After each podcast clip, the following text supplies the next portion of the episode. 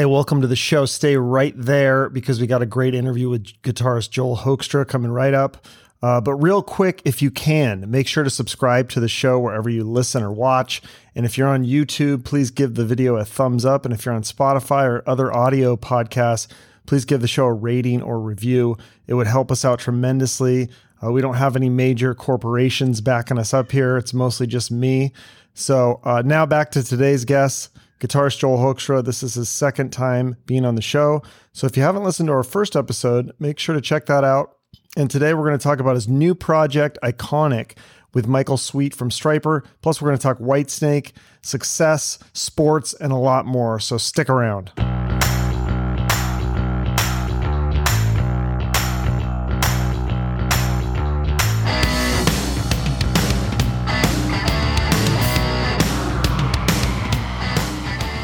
Hard to get people to listen to podcasts. Um, yeah, I mean, there's a lot of them nowadays too, right? I yeah. mean, it was like during COVID, all the yeah, all the people that were even you know like well known started their own, right? Because they're like, oh, I got nothing else to do. Let me start a podcast. Yeah. So then I'm going up against like the John Krasinski's from The Office and like you know, the, the these like A list yeah, totally. celebrities are like, yeah, I'll just start a podcast, like Conan O'Brien and stuff. Like, oh, great, that's fair. That's a fair playing field. So, but it must be the same with yeah, music, right? right? I mean, it's so competitive trying to get people to listen to music. Yeah, I mean, I guess so. It seems to, you know, be a little easier to get people to um, check out the videos these days, though, for whatever reason. I think people are more acclimated during COVID. Certainly, you know, that like couple of years where everybody was like in front of their screens. It was easier to get people to press click on a video than. A- oh, so the videos like YouTube video does that do better than like the streaming, the Spotify's and things? I think I feel like the videos that came out over the last couple of years all seem to be, at least on my end. I don't know, you know, they seem to get more views than stuff that was released, you know, five six years ago or whatever. What's more lucrative for you, or does that even matter? Like, do you get more income oh from the God. YouTube or the uh, the Spotify? Neither. Uh, dude, there's not a magnifying glass powerful enough to uh, calculate anything that would matter with any of that. Yeah, I mean, it's really. All, yeah, I mean it's that. I mean YouTube essentially is a streaming service too, just like Spotify mm-hmm. or whatever. So people have usually in the public right now are kind of clued into the fact that Spotify hardly pays artists anything, and so you know YouTube's in the same boat. yeah, because Spotify for podcasters, like we don't. I don't get anything from the audio, but I do get something now from YouTube. Once you hit a thousand subscribers, you can get paid per down. It's not a lot, but it's something, and so it's like a start at least. Yeah, I mean, you know, it's yeah, it's just the amount that you get. I think with from all these streaming services for you know, if people listen to your song on YouTube or something, it's it's really really tiny. So it's better. Obviously, it's better if you can sell a physical. You have physical copies of this CD, the the uh, new iconic one. I, I actually don't yet. Um, I, hopefully the label's going to send me some. I forget what was in my deal. but they are going to make it, right? Oh, oh yeah, there's yeah. definitely physical product available. Yeah, they made vinyl. The vinyl's a big yeah. one too. It seems like that's like yeah, they made they made vinyl, so you can go to the Frontier site for that if you're um um but yeah, I actually do not in my own home yet have a physical like somebody somebody asked me for a copy of this the other day. I was like, I don't have one, man. wow. like, and uh, or I, you know, what was even funnier is I just strictly because now this isn't on anything with the label. I've just been so unorganized. I actually don't even have a proper digital copy of the mixes downloaded yet. I I listened to them off a site for a while where they okay. had them, and I was like, you know, was giving my thoughts on the mixes and all that stuff, but I forgot to click download and never download it. And so now that page is gone. And I was, I went to go listen the other night and I'm like, oh, I, I can't listen to it. It's gone. Oh, that's crazy. Yeah. When, so this comes out on June 17th because I don't even think I could listen. I didn't get an advance copy. I've only heard the single, Nowhere to Run, which is awesome single. It's a great riff. Oh, thanks, dude. Yeah. I'm at, the, I'm at the point with you know, I gotta wait. I, I think I gotta wait till the album's available to be able to hear it. um, uh, yeah, I mean, you know, it's it came together. Obviously, it's something that Frontiers uh, got together. They wanted to have a group of classic rock musicians around Nathan James, who's you know a great young singer, kind of up and coming, you know, with his band Inglorious, and um, I think Michael Sweet and I came to came to mind as guitarists because we talked forever about doing a project together. Michael and I were like, it's gonna happen this year, and it just kind of kind of like you know uh, took a while. But uh, anyway, they they thought of us, and so that was sort of the beginning of things right there. It was Nathan, Michael, and myself, and then they said, and we'll go find a drummer and a bass player. And I kind of thought, okay, well, have fun with that, you know, the label and.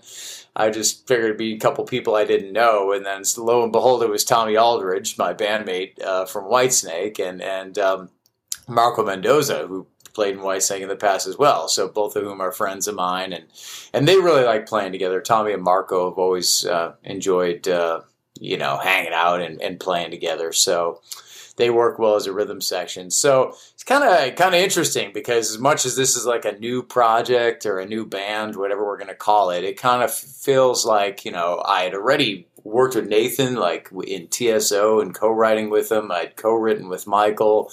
Obviously, been in a band now with Tommy for eight years, and Marco I've known. I've co-written with Alessandro uh, Del Vecchio, the, the co-producer. So it's like I knew everybody involved. It was like we got together for the video photo shoot, and it wasn't like meeting anybody. It was kind of like hanging out with friends that I already knew. Okay. So then, yeah. how did you write? Did you write together, or did everyone kind of bring their own stuff, or? Yeah, that was something like out of the gate. I was like, well, let's try and you know, let's try and get everyone involved. Like, so it's not just like you know one person saying, well, here's how the songs are going to go. I was like, it should be collaborative. We got a lot of cooks in the kitchen. Um, so the way we ended up breaking it down was that I I wrote the guitar riffs basically. Um, but Michael wanted to do it uh, with me the way he did it with George Lynch, where George would send him like riffs at a certain tempo that maybe he had in mind what section it would be, but it wasn't in song form yet. Hmm. And then Michael took my riffs and then put them in song form. And if the, it needed an extra riff here or there, or it needed like you know less of something there, he it was basically like you know putting putting it together in Pro Tools in song form, my riffs. And um, and like I said, he did add some of his own. And then from there, that went on to Alessandro and Nathan, and they wrote the lyrics and vocal melodies. So it was it was collaborative in the end. I mean, everybody got like a hand in it. Um, it was it's cool for me that at least like my guitar riffs are on it, and um, you know every every band or project has its own level of involvement that you can go with. You know, obviously my Joel Hoekstra's 13 thing, I'm like, you know, the, the, the dictator, man. You know, I'm like yeah. writing the lyrics and the vocal melodies and all the music and everything. And um, this, so obviously something like this, you've got to be willing to go like, all right, let's try it and see how it comes out. You know, you've got to be willing to um, give up the reins on on some of it. So I, I, think it's cool. I got to do the guitar riffs, and that way it still sounds like I have my personality in there and my influences in there. Um, and so there you go. That's how hmm.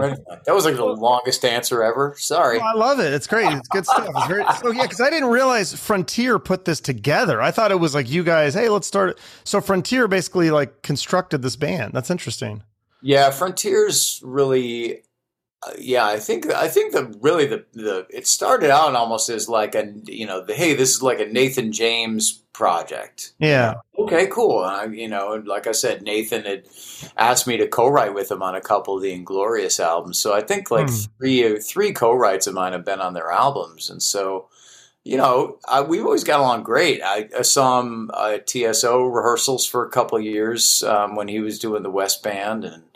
Um, so you know it sounded great and michael has been a long time friend. I mean you know and really one of the hardest working nicest guys in in the business so um, that sounded like a lot of fun to me. And then suddenly it was like wow this took like a weird turn when we got tommy and marco now it sounds very Whitesnake all of a sudden you know but you know, I I think there's some elements of of that in there, but I think in general it's more of just like an '80s throwback. You know, it's an '80s throwback presented in 2022 style. Okay, is that kind of what you is that? I mean, because you you're trying to stand, uh, you try to stand out from other musical acts, or are you just trying to do that '80s throwback style and just do it really well?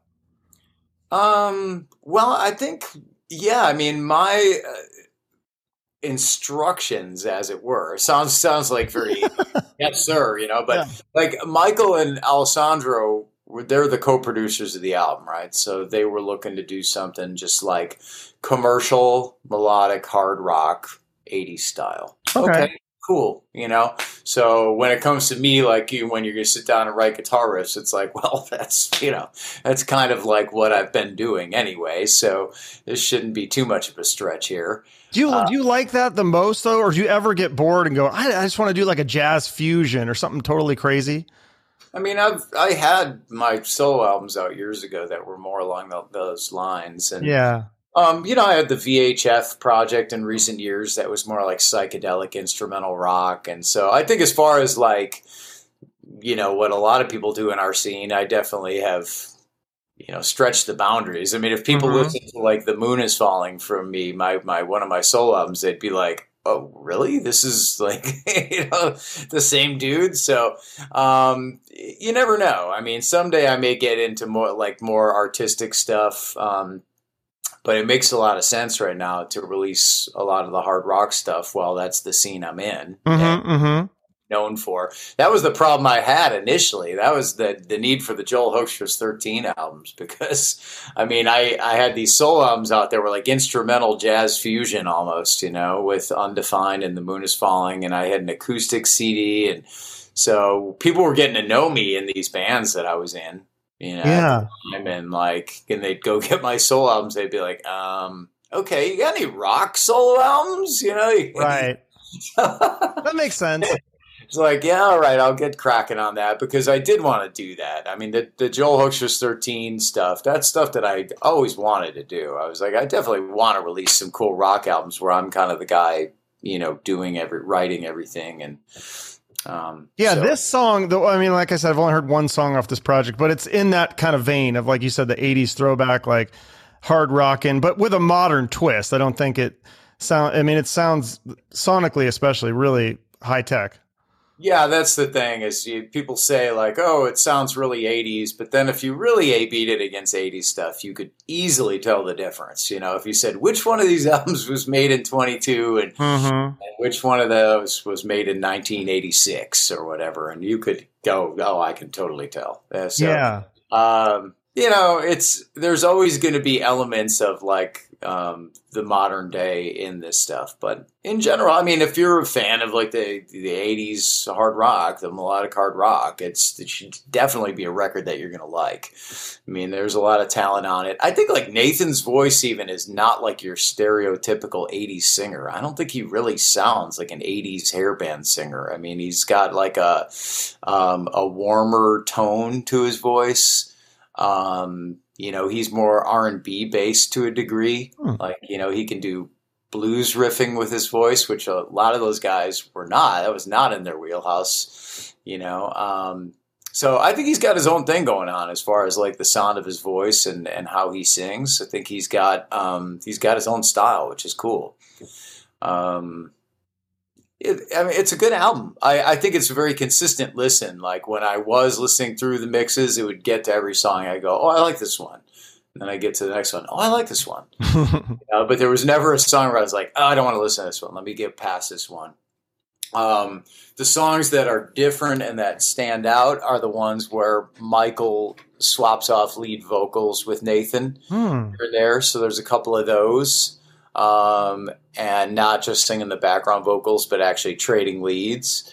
And then uh, we do that on lead guitar on a couple songs too, kind of Iron Maiden style or whatever, you know. We, nice. We pass it back and forth, and then there's lots of harmony solos, which we kind of figured right out of the gate. I mean, Michael's known for that in Stryper, and right. um, yeah, I'm obviously in a couple bands that had. Have, had a lot of that stuff, you know, Whitesnake and and was in Night Ranger. So, um, you know, I love all the harmony. I love all that stuff, man. Those like Scorpions harmony leads and stuff. I love that stuff. Absolutely. Uh, so we did a lot of that on the the album too.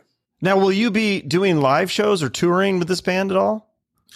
Um, so my statement is is that I'm always willing to do whatever it takes to um, to promote these, you know, and get out there. So I'd definitely be willing to do live shows. Now, I must say that I have a year that's like complete insanity. I mean, we just wrapped up rehearsals here for Whitesnake. I'm um, starting the farewell tour. Mm-hmm. Uh, we're doing. Um, you know Ireland and Scotland here coming up out of the gate, and, and the UK and Europe, and um, there's a lot of dates that haven't been announced yet that are happening this year, and then I have TSO at the end of the year.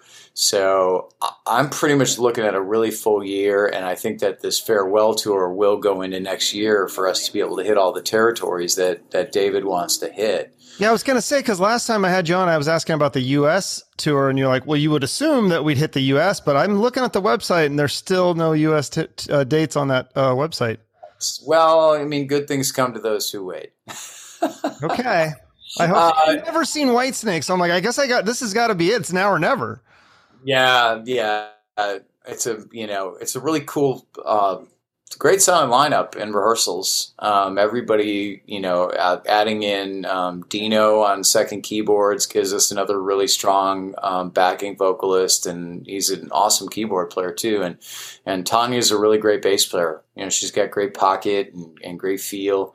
Um, so the band is sounding really good um, in rehearsals, and obviously Tommy Aldridge is always killing it back there, and, and Reb is ripping it up um, on the other side of the stage. So you know, we got a got a great lineup and looking forward to getting out there. And yeah, I think you know, obviously, we're not going to do a farewell tour without doing U.S. dates. Okay, okay. Everybody can rest assured that they're they're coming. Yeah. So why is why is they retire? Why is Whitesnake retiring? Because everyone I've I've heard, I've never never seen Whitesnake, but everyone tells me David Coverdale still got the chops. He can still sing and scream. So what what's he going to do with retirement? Why is he?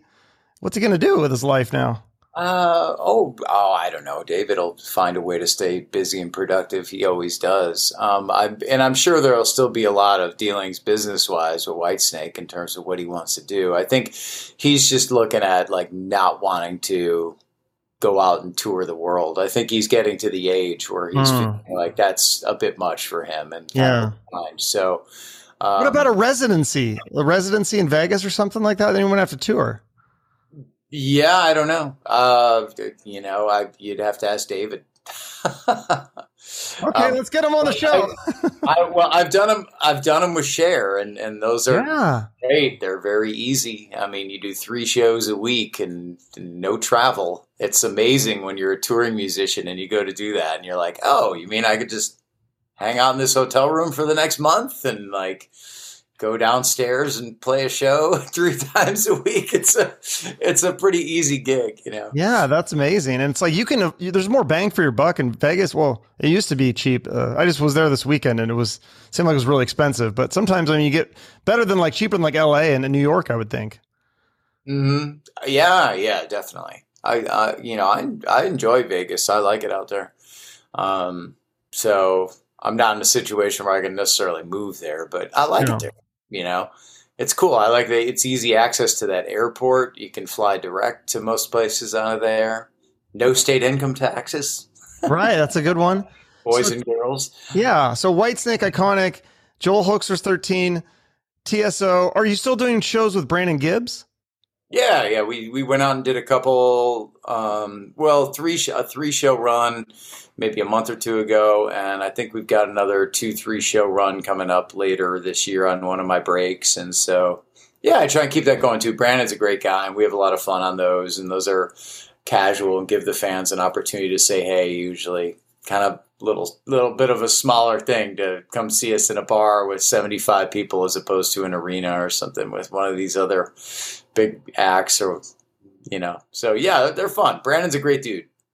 What do you like playing better the, the smaller ones or the bigger ones? That's probably like a you probably heard that question a million times but yeah i mean uh, pro- realistically probably the bigger ones because I you get the opportunity to go do it but it is cool to go back and play smaller shows and have the opportunity to you know that that's where your diehard fans turn up right? Mm-hmm. so when you go to when I go to play with Brandon and I go to play for 50 people somewhere, that's the people that are there are like my biggest fans, right? Yeah. They're, they're not the ones that are like, all right, let's go see Trans Siberian Orchestra, let's go see Whitesnake. They're kind of like, hey, let's go see Joel. He's going to be playing at this little bar. Right. You know, so yeah, there's there's something cool about that. And so that gives you an opportunity to be able to say hey with everybody. Yeah, because like as a as a spectator, someone in the audience, it's so much cooler to be in the unless it's better to be in a small club unless you have like really good seats to the arena. Because when you're in the back of the arena, it's like, oh man, this is tough. Like, I mean, you're watching the show on a jumbotron. Yeah, there's you know the big shows though. It's like, yeah, gosh, it's hard to. It's you know you have to recognize the fact that most people don't get the opportunity to ever play those shows. So there's something special about appreciating the moment of going like, wow, you know, we just play for ten thousand people or whatever, you know, in a, an arena. That's you know, I I really enjoy that. I mean, That's amazing. amazing. No, that's super cool. It- it's an amazing thing to be able to do that in your life and just to be lucky enough to get to do that because there's so many people that dream about doing that someday and so there's i think that that's you can't just like blow that off and No, no, I- absolutely. That's super cool. Like, do you think that there are people that resent you because of that, though, because of your success? Like, because it, it took a long time to get to that level. Like, you didn't start out playing arenas. It took years and years of hard work. uh, you know i think i don't i don't know that people necessarily um well i don't know that might be strong wording there's uh, there's always some people that are like that, but I I like to think of myself as one of the guys that doesn't take it for granted. So I don't get much of the hate directed at me. I think there's a lot of people that do like take it for granted if they get that too easily and early in life. But it took me forever, you know, it took me forever like to be able to do all that stuff of like busting my ass and working super hard every day on guitar and you know. I mean, I've been at this a long time, man. By the time things kind of worked out for me, I, I'd already had enough to. I'm like the Twisted Sister thing, right? You ever see their documentary where it's like Yeah. it- basically the whole documentary leads up to them getting signed? Yeah, they're like a club band for like 10 years or something, right? Yeah, I'm like that. I'm like that as a guitarist, right? It's like I have to like you know I have a whole story before people ever heard of me of like just working nonstop to try and get to where I got, and so But isn't that most successful people at I mean, not only in music, but really like I feel like in a lot of areas in life, but especially I mean, unless you're like just this superstar singer or whatever, Robert Plant. I don't know how long Led Zeppelin took to break, but I mean, a lot of them it does take a while to break into the business. Yeah, I think there's always more work that goes into it than people see. You know, even those little, you know, teeny stars and whatever. You know, they're they've been working at their parents usually are very like you know stage parents and have them working on you know entertaining and and all that stuff when they're little kids. And so there's always work that goes into it. But that being said, everybody does have their own story, man. You know, it's like Mhm.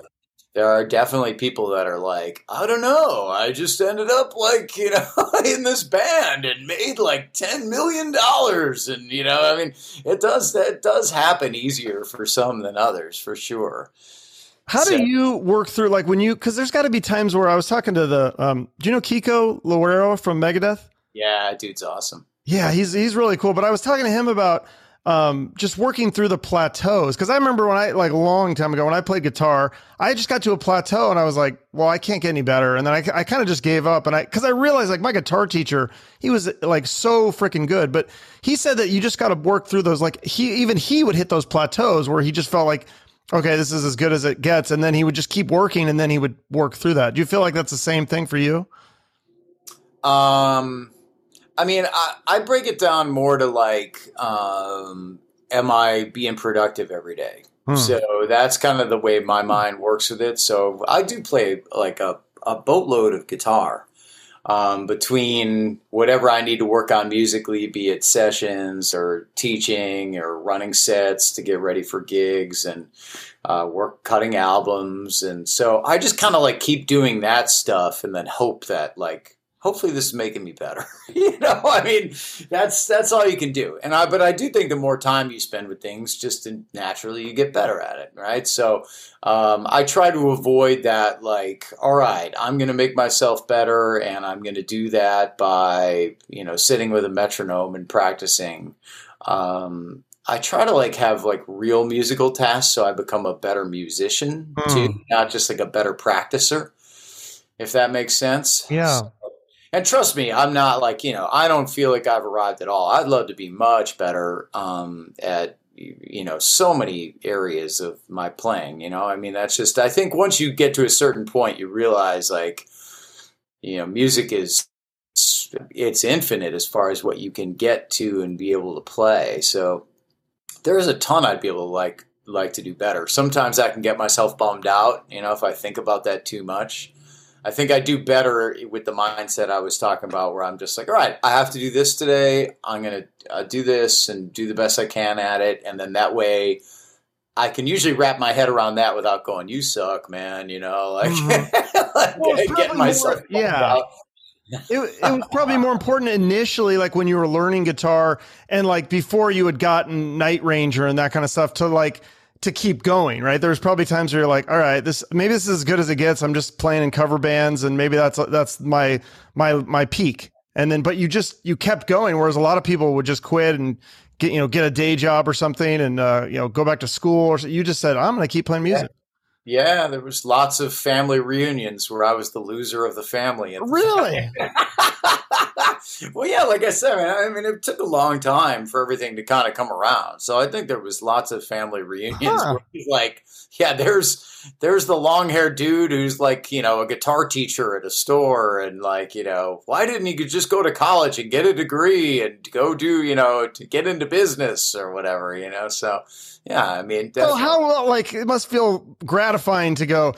Hey guys, I'm in Night Ranger now. You ever heard of them? Like they had some hit songs and we're playing big, uh, you know, arenas and stuff. Like that's pretty cool.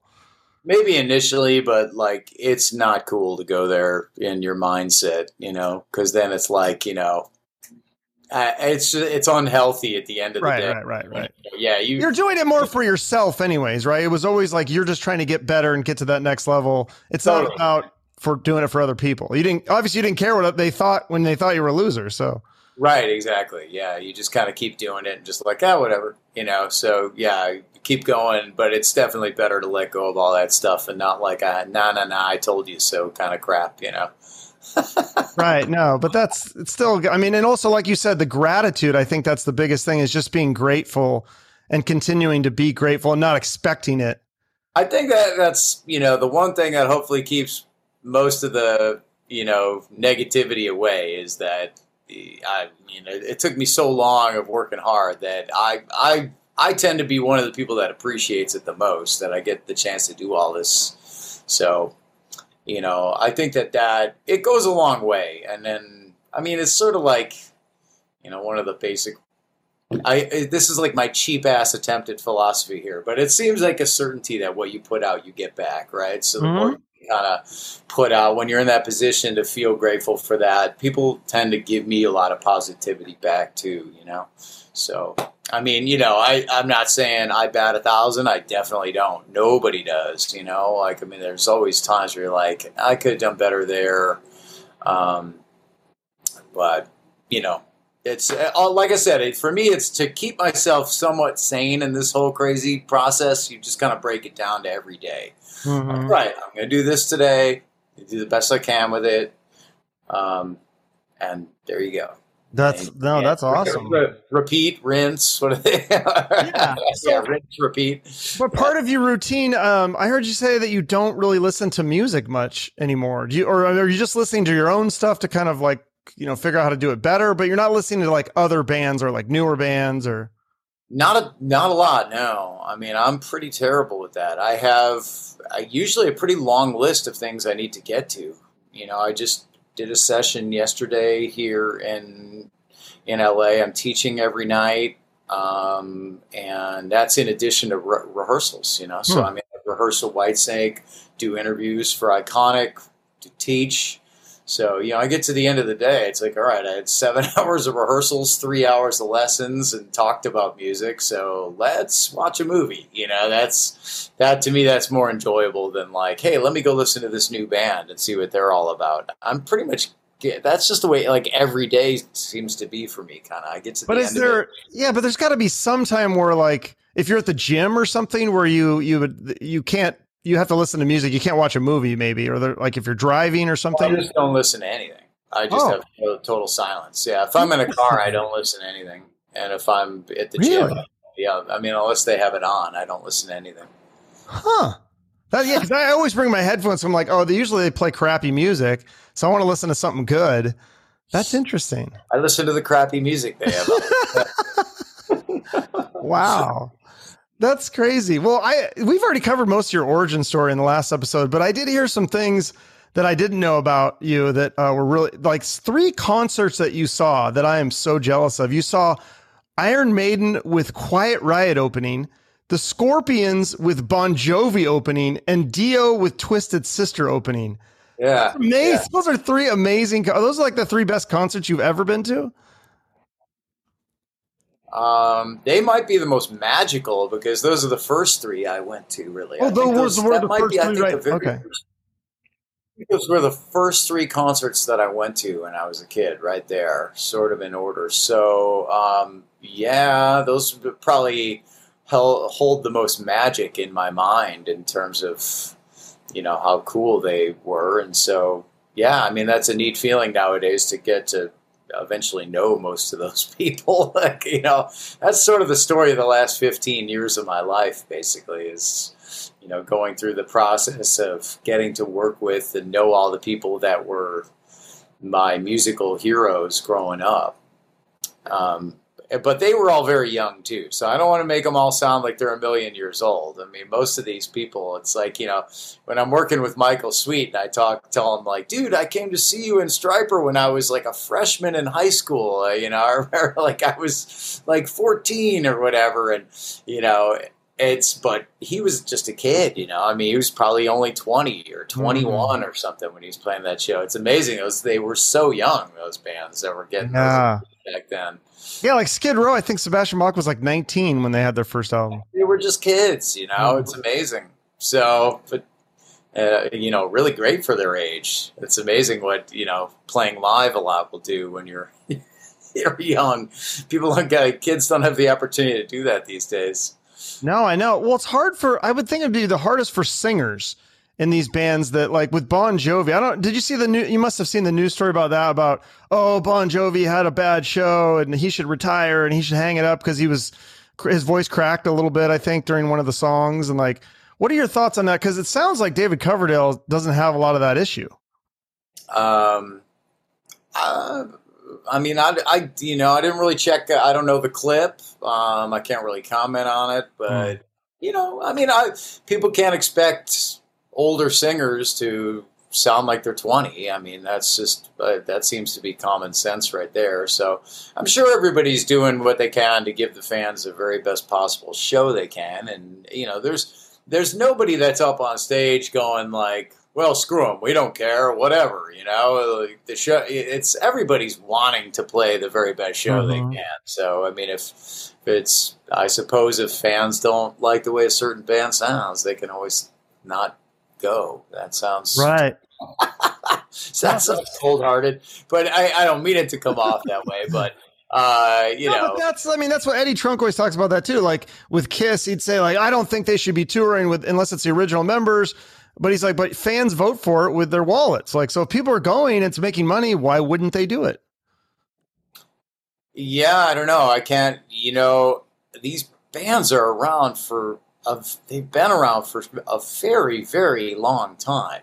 Like when when when people start commenting on the fact that a band has had lots of lineup changes, and you go, that band has been around for fifty years. It's like you know, Crazy. I think you should, probably should expect some lineup changes over the course of that time. You know, um, so people don't always think that through, and I think in you know they just picture it being the people forever that they saw on an on an album cover or whatever, and they want it to be that forever. And the reality is, you know, those those people themselves probably wish they were that age and looked like that and felt like that and it probably stayed like that forever but that's just not the reality right? I mean right. so. And sometimes it's it's better when they do have some lineup changes you know they can get a younger guy that that can play better. I don't know. Yeah i mean i think that's up to each individual listener and fan to figure out if they like or don't like and there's yeah. certain obviously there's certain musicians that are like part of the sound where you're like, okay, that's not it's not going to sound like the band if if it's not the original singer or, or, original guitar player or sometimes even the bass player or drummer can be a huge I can't imagine like Red Hot Chili Peppers without Flea. That would be weird without, you know. Yeah. Yeah, I know. I mean there I totally get it, man. I mean, I'm a fan too of, of bands when I was younger, and um, you know, like um, a great example would be Queensryche, where I grew up really loving all of those guys, and they're like, "What a band!" You know, like everybody's got their style, and they fit so well together, and great writing, and great albums, and but you know, uh, Todd Torre's a friend of mine, and and he crushes the shit out of it, man, when he sings live, and I'm like. Well, I mean, you know, I, am I supposed to not enjoy this show right now? Because this sounds pretty awesome. Does uh, it sound like Geoff Tate, or does it sound different though? Uh, I'd say like a a hybrid. You know, like okay. I think uh, covers Tate great, but I think he's got his own thing too. Um, so uh, yeah, I mean that's just an example of like okay, you know, obviously I was a huge Geoff Tate fan growing up. So there's always that part of me, you know. But at the same time, like Todd's awesome, man. You know, so like, well, what am I supposed to do? I don't know. Yeah. Well, you yeah. said Todd's a friend of yours. Have you ever met Geoff? Yeah, I have, and we we talked on the phone a couple times, texted, and he's great. I mean, Geoff's a super nice guy too, man. You know, at least in my experience. So, um, you know, when things go wrong with these bands, it's like I, you know, I'm not going to be the one to like pick sides and choose sides and all this stuff and be like, you know, I like to give everybody the benefit of the doubt in this business until they've necessarily directly done me wrong or hmm. anything. Hmm. And very few people have. I mean, I just don't feel like, you know, in general, those are just band dynamics of people being together for like years and years and years. I think, right? So wait, who did do, who did you wrong? Or you don't have to say their oh, name. come on, you're going to go there. You're going to. Yeah, of course. I'm not going to give you that list. Well, you don't have to give me the name, but can you give me a story? Like what happened? No, no, man. I'm not going to. No, I don't. I've heard so many stories like promoters a lot of times will like they don't pay the band. That's crazy to me. I don't know how that's even legal. Yeah, I've been I've been a part of having done that, but usually I'm not like the direct business. uh, I don't know what I'm looking for. I'm not the manager or right. like the no. booking agent or whatever. Yeah. But I've definitely that, that that happened a couple times over my time in Night Ranger. I know where they had a couple promoters flaked and et cetera, et cetera. Yeah. so it seems like it may be more smaller bands, like in clubs and bars, and the and the bar just says like, "Oh, we're not paying you," or whatever for whatever reason, and it's just like, then what do you do? Like, it's just crazy. I guess you call the cops or something. It's a strange. I mean, it's got to be a weird limbo. Yeah. Thankfully, luckily, one of the things about being able to do uh, what I do, just being a part of a band, is not have to deal with that stuff. Directly. Right? Yeah, you have someone else dealing with the business. The guitar parts, yeah. and everybody that's handling the business end of things can figure that out. That's so, awesome. But I try not to sweat too much about, you know, like one little tiny sum of money here or there. You know, it's like you got, you always got to see the bigger picture and you know not get too wrapped up in that. Hmm.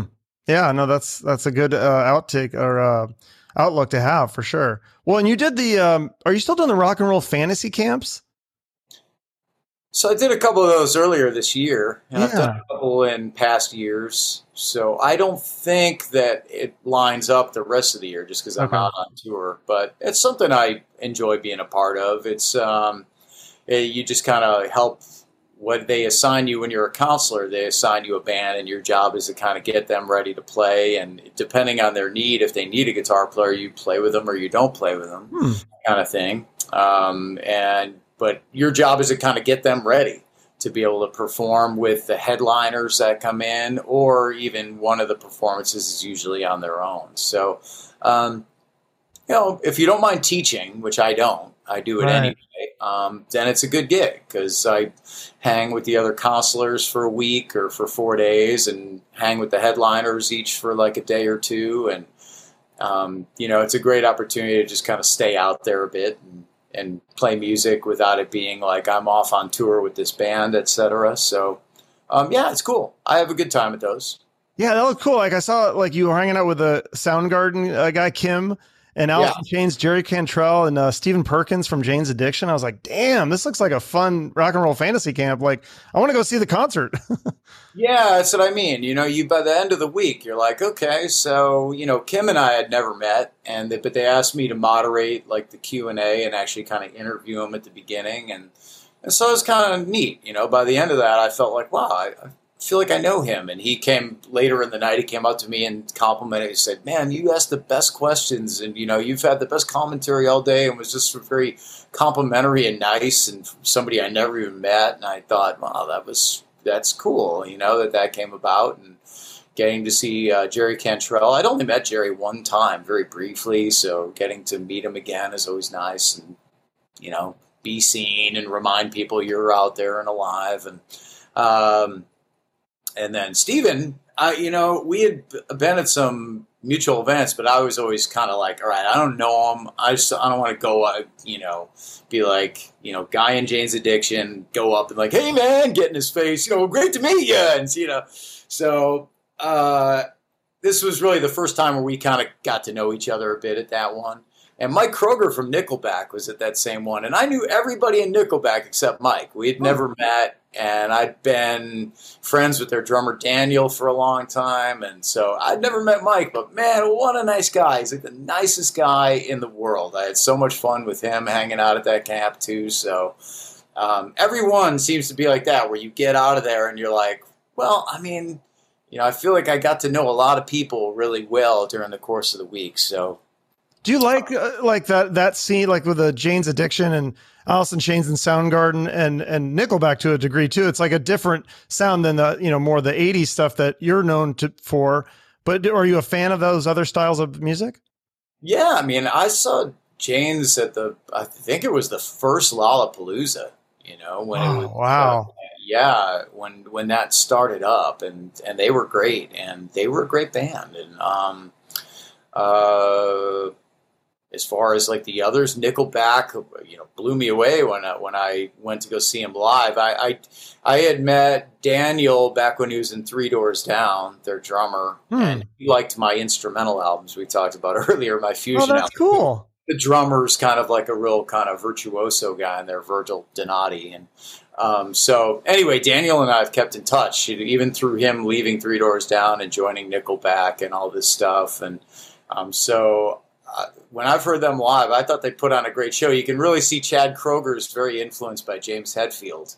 Uh, Which I, I had never put two and two together with that, you know, with the Explorer and the black T-shirt and the, you know, just his. He's very, uh, he's very Hetfield influenced. I didn't realize that either. I'll have to ch- I'll have to look for that next time. Kind of time. interesting once you make that correlation. You know, once, Yeah. once you make that connection, it's like, oh, I get it. Really- Yeah, I'm never a huge Nickelback fan, but I'm not like one of those people that like hates them either. I'm like, yeah, they got some good tunes, and Yeah, I honestly I don't know because I listen to so little that it's more Yeah. like, like I go to see the show and I just evaluate the show and go like, did they sound good? And I thought they sounded really great, and I thought they put on a great show.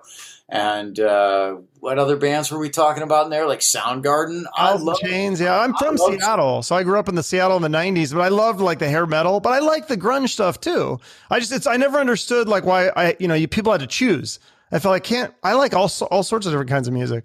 Yeah, me too. I mean, my, my favorites from that area, uh, from that era, are the ones we're talking about. I Yeah. definitely liked, uh, definitely liked Alice in Chains, Soundgarden, and Stone Temple Pilots. I would say Hmm. are like the standouts from that era for me, more than say like Pearl Jam or Nirvana. Um, I was more into those three. They were bringing more from metal in, I Mhm. feel like, into the grunge thing, and a little more progressive, maybe. I loved all the Soundgarden, all the open tunings and stuff. I thought that was totally cool Yeah, I like some of the poppier stuff too, like Collective Soul and Gin. I just thought we just saw Gin Blossoms in Vegas, and they sounded great. And uh, yeah, they had some really good songs too, like yeah. a little more poppy, less uh, less heavy. Yeah. But I like that band too. They had some really great uh, hooky kind of um, jangle pop. Yeah, you know? yeah, yeah, very catchy stuff. So yeah, I mean, in general, I'm you know, I'm pretty open minded with all this stuff, and I'm like you, where I'm like, yeah, why why am I supposed to like just one thing? So right, no, I get it though too. It's like where you don't listen to music because you're like, okay, I've been doing music all day. I just I want to hear silence. It's kind of interesting, but I, I totally understand it because it's like with podcasts. I do so much research on the the guests that I'm interviewing. I listen to all these interviews that they do, and then people are like, hey, you want to listen to my podcast? I'm like that's the last thing I want to do at the end of the day is listen to another podcast. Like I, will just listen to music or a movie or sports. Yeah, yeah, yeah. You're a Bulls fan, right? I am. Yeah. So I was gonna because last time I think we were we were scheduled. I was like I was gonna ask you about because they were playing and there was a lot and that was the end. They, they lost their playoff game, but. It, did, it didn't go well this year. No, but now you still got the what? What's the other team you're a fan of? The Cubs. The yeah. Cubs are playing. Uh, yeah, they're looking like, eh, you know, like um, looking okay. They started off with a little bit of chemistry, and then it all kind of, you know, I just think they don't necessarily have enough talent on the team to really do it this year. But um, it's okay. There's some players that I'm enjoying watching it develop and stuff like that, and um, it's all right. You know, the Bulls, I I kind of thought when they got that lineup, I mean, they did miss having Lonzo Ball in the playoffs. He's like their big problem is just defense. They they only really mm. have one guy who's like a defense first guy, being Alex Caruso, and um, so I think you know you got LaVine and DeRozan. Those guys are definitely offense first. Vucevic is offense first. So you kind of need some of these guys that think about like, hey, I'm going to play D and pass, and Lonzo Ball fits in really well with that. Um, so I think that they'll play better having him back next year. I don't know that it's a championship team though. Still, they're gonna they're going to have to figure out what the heck to do. Yeah, something's got to give there. I don't think it's so necessarily a championship team. Uh, no, where you got to revamp. Were you were you a fan of the Bulls and like the the those uh the '90s and stuff? Those teams like that would have been amazing to to watch all those games. Yeah, oh, definitely. Yeah, that stuff was really fun. I mean, that was Michael Jordan coming in as just their new draft pick, you know. Well, the Bulls drafted this guy Michael Jordan. He wasn't Michael Jordan yet. He wasn't, you know he was he, there was there was a little bit of hype about him. Everybody knew he was going to be good, but uh, they were like, "Oh, it's a good draft pick" or whatever. But there wasn't like it is nowadays, where people come in and they're you know King James, like mm-hmm. high school or whatever, right? I mean, it's a different a different level of hype, you know.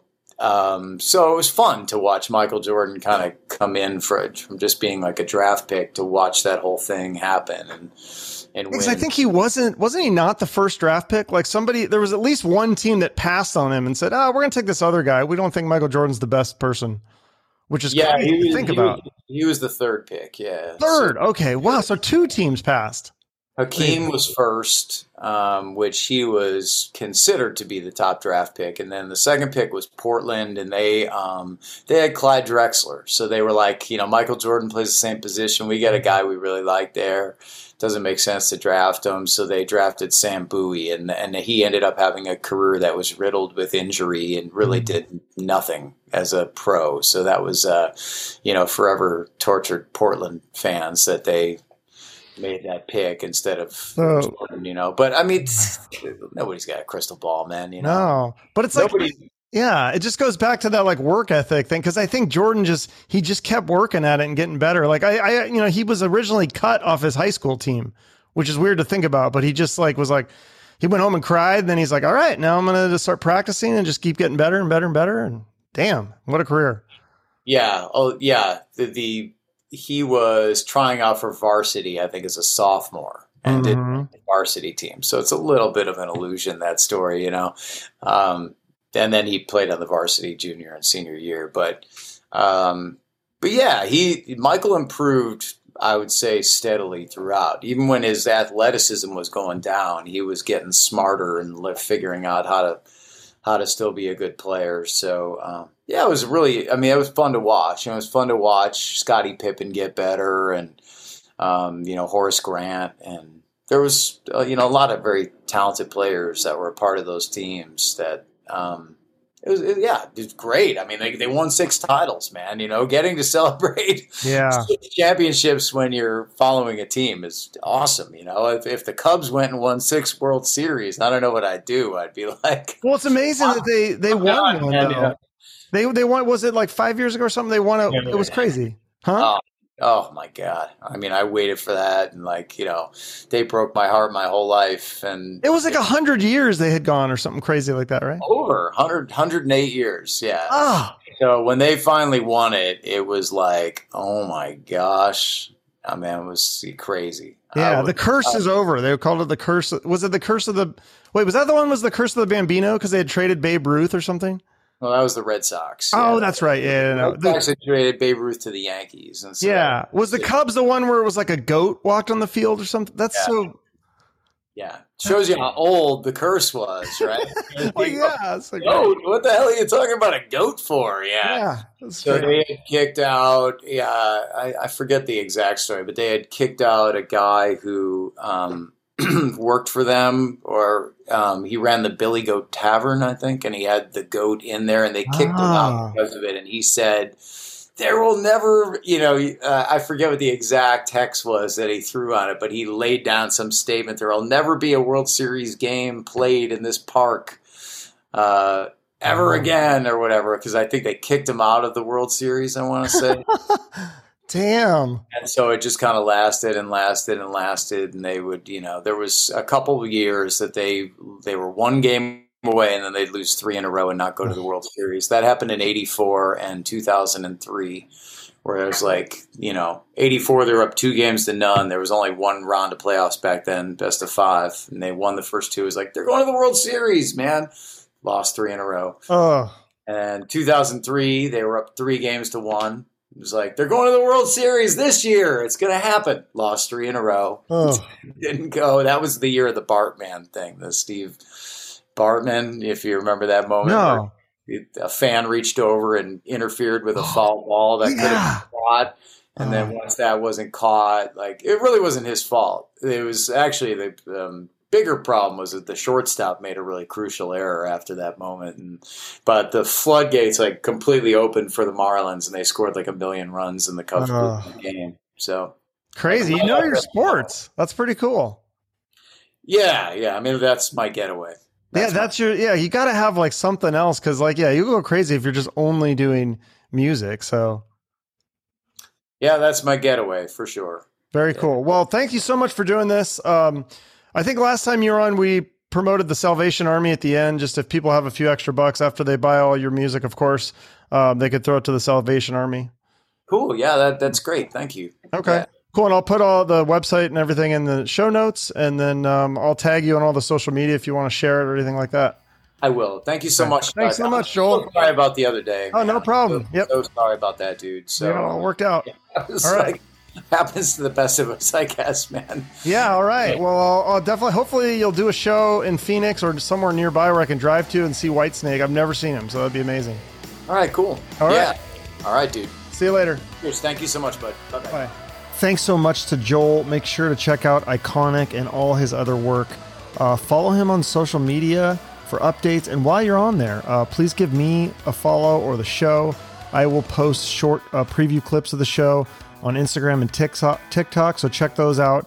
And uh, check out some of my other interviews. I've had lots of other great musicians, including other guitar players like Steve Stevens, Paul Gilbert, Andy Timmons, Bumblefoot, Kiko Loureiro from Megadeth, and tons more. And once again, I will remind you to subscribe to the show and either like or comment on the video if you're watching on YouTube, and give us a rating or review if you're watching or listening on Spotify or Apple Podcasts. That helps us out a lot. Uh, thank you so much for taking the time to make it all the way through. Have a great rest of your day, and remember to shoot for the moon.